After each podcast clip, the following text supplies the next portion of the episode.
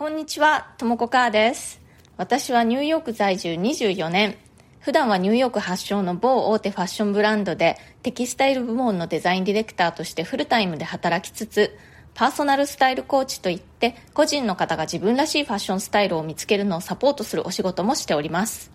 このチャンネル、ニューヨーク人生劇場では人種のるつぼ何でもありのニューヨークで私が働いて暮らして経験したことや日々の生活の中であったちょっと面白いことや気づきなどについてお伝えしていきます。ニューヨークの自由でポジティブな空気感を感じてもらってちょっと気が楽になったり元気が出たりするようなそんな放送になるといいなと思ってやっております。それでは今日もよろしくお願いします。はい。ニューヨーク人生劇場今年最後の放送になります。皆様の2021年はどんな1年だったでしょうか？私はやっぱりコロナの影響があって、あまり活動的ではない1年だったなと思うんですけれども、それでもやっぱり家の中であれやこれやと忙しく過ごしておりました。仕事もすべて、まあすべてそうですね、まあ99%リモートワークでやりましたし、もうお買い物もね、まあ9割方はオンラインで、そういう意味では便利な世の中になりましたよね。来年はもう少し、まあ、フィジカリーにというかこうあの物理的にねもうちょっとこう外に出て活動したいなと思っていますしあとねもう本当に旅行にも私は全然行ってませんし日本にも里帰りをしていないのでぜひね来年には日本に里帰りしたいと思っておりますえ今日ね1年の最後にお話ししたいのは停滞感を感じる時ってそれは実は変化への第一歩というか第ゼロ歩という可能性が結構あるよということです。やっぱり1年の最後ということで今年を振り返って見ている方が結構いらっしゃるんじゃないかなと思うんですけれどもそういう時にああ今年って本当に充実した1年だったなって感じられる方ばかりじゃないと思うんですね。何かこう冴えない1年だったなとかもうちょっと頑張りたかったけど頑張れなかった1年だったなとか何か足止めを食らっちゃったような気分の1年だったとか、そういう風に感じておられる方もいらっしゃるんじゃないかなと思います。でも私の経験上ですね、何か大きな変化が起こる前というのは、停滞感を感じる時期っていうのがあるなと思うんですね。何かいろいろやってみたけれども、結局何も起こらなかったじゃないかとか、晩作尽きたような感じだったり、八方塞がりのような感じだったり、でも経験上ですね、そういう時の後には必ず何か変化が起こるんですよね。私も渡米する前とかね、あとはあの転職何回かしたんですけれども、その転職する前だとか、あとは仕事の中でのこう何か変化がある時とか、そういうことが起こる前には必ずもうどうしようもないような停滞感というのを感じる時期というのがありました。人生を変えたいと思っていろいろ動いてみても何かこう手応えがないような感じだったりとかこれ以上何をどうトライしたらいいのかわからないような状態になったりとか大げさに聞こえるかもしれませんけれどもうね何かこう人生積んだみたいなもう私の人生終わったみたいな気分になったりしていた時期がねありました。でもそうやってもう本当にダメだと思った後には必ず何か突破口が開けるというかね、変化が起こるんですよね。人生経験を積むにつれて、だんだんこれがね、あ、なんか一つのこういうパターンだなっていうのが分かってきました。そのまま永遠に続きそうに思えた状況もね、必ず変わっていきます。もちろん、現状を変えようと思ってね、自分でいろいろと行動に移してみるとか、それがすぐに実を結ぶということもあるとは思うんですね。でも私の経験上、そんなに物事一筋縄ではいかないという感じがしています。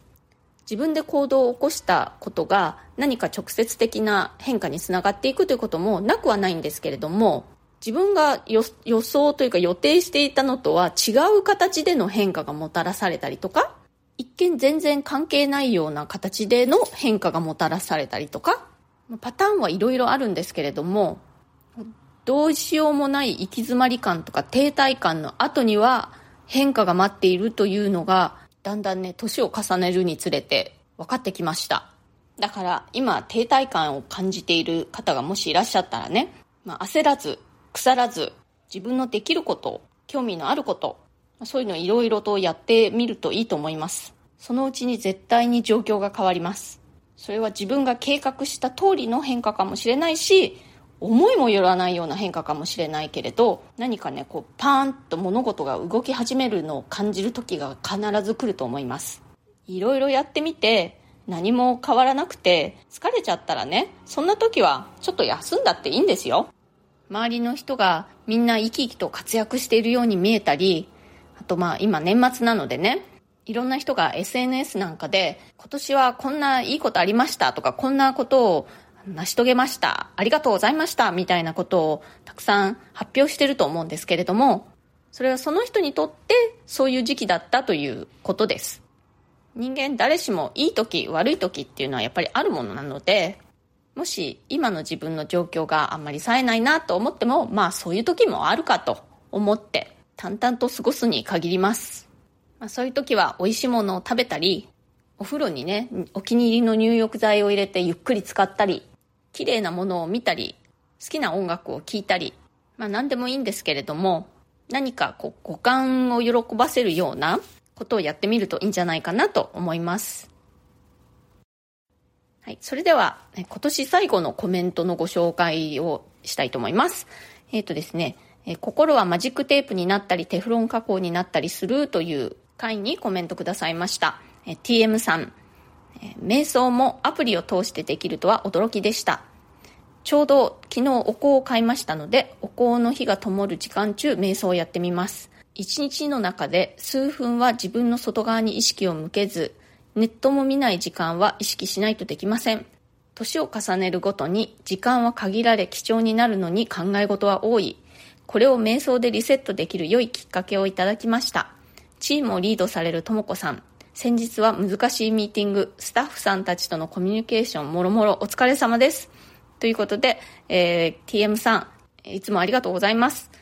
そうなんですよね。瞑想アプリ今たくさん出ていますので、日本のアプリもきっとあると思うんですよね。アプリがあると、記録が残るし、いつどのくらい自分が瞑想したかとか、そういう記録ですね。いいんですよね。あとはシリーズになっているものもあるので、そういうのって続けるモチベーションにもなったりするじゃないですか。私は結構気に入ってます。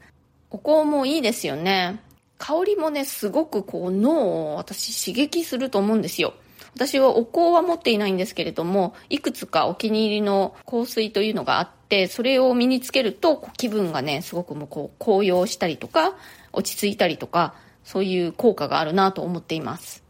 本当にね、時間は限られているけれども考え事は多いですよね。でもまあ考え事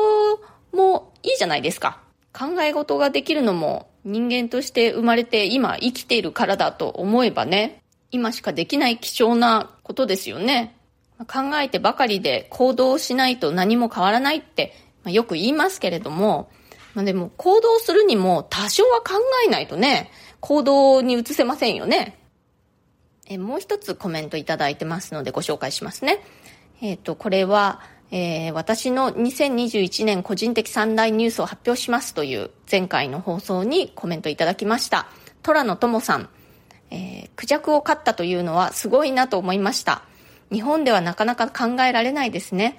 とも子さんの Voicy に出会えたことは私の中でも大切なご縁として刻まれています。来年も配信を楽しみにしています。ということで、虎野友さんも今年何度もコメントくださいましてありがとうございました。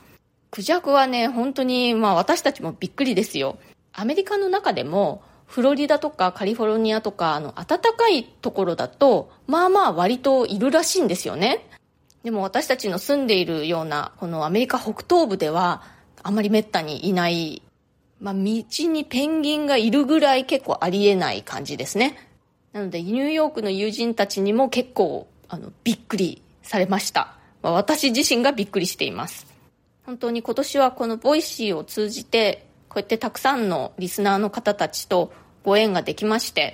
いつもね、聞いてくださる方とかコメントくださる方っていうのはもうお名前も覚えて、実際にお会いしたことはないんですけれども、なんとなくこう親しみを感じる存在になっています。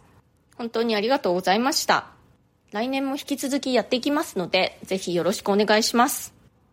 今年最後の放送、これでそろそろ終わりにしたいと思います。今日は、えー、停滞感を感じるというのは変化の始まる前触れかもしれないよというお話をしました。今年が素晴らしい一年だった方も、まあそうではなかったなと思う方も、まあ、そういう時もあります。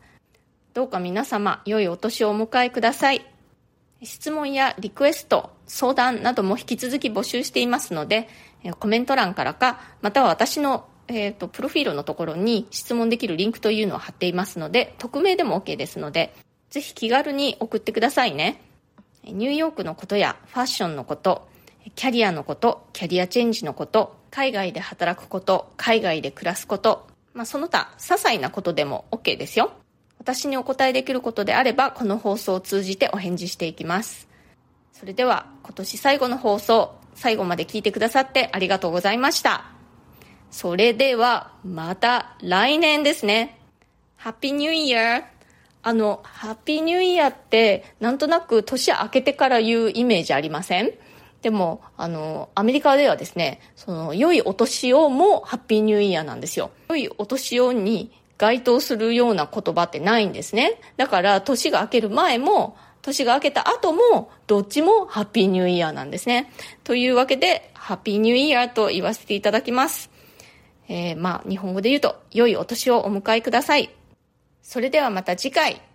ともこかーでした。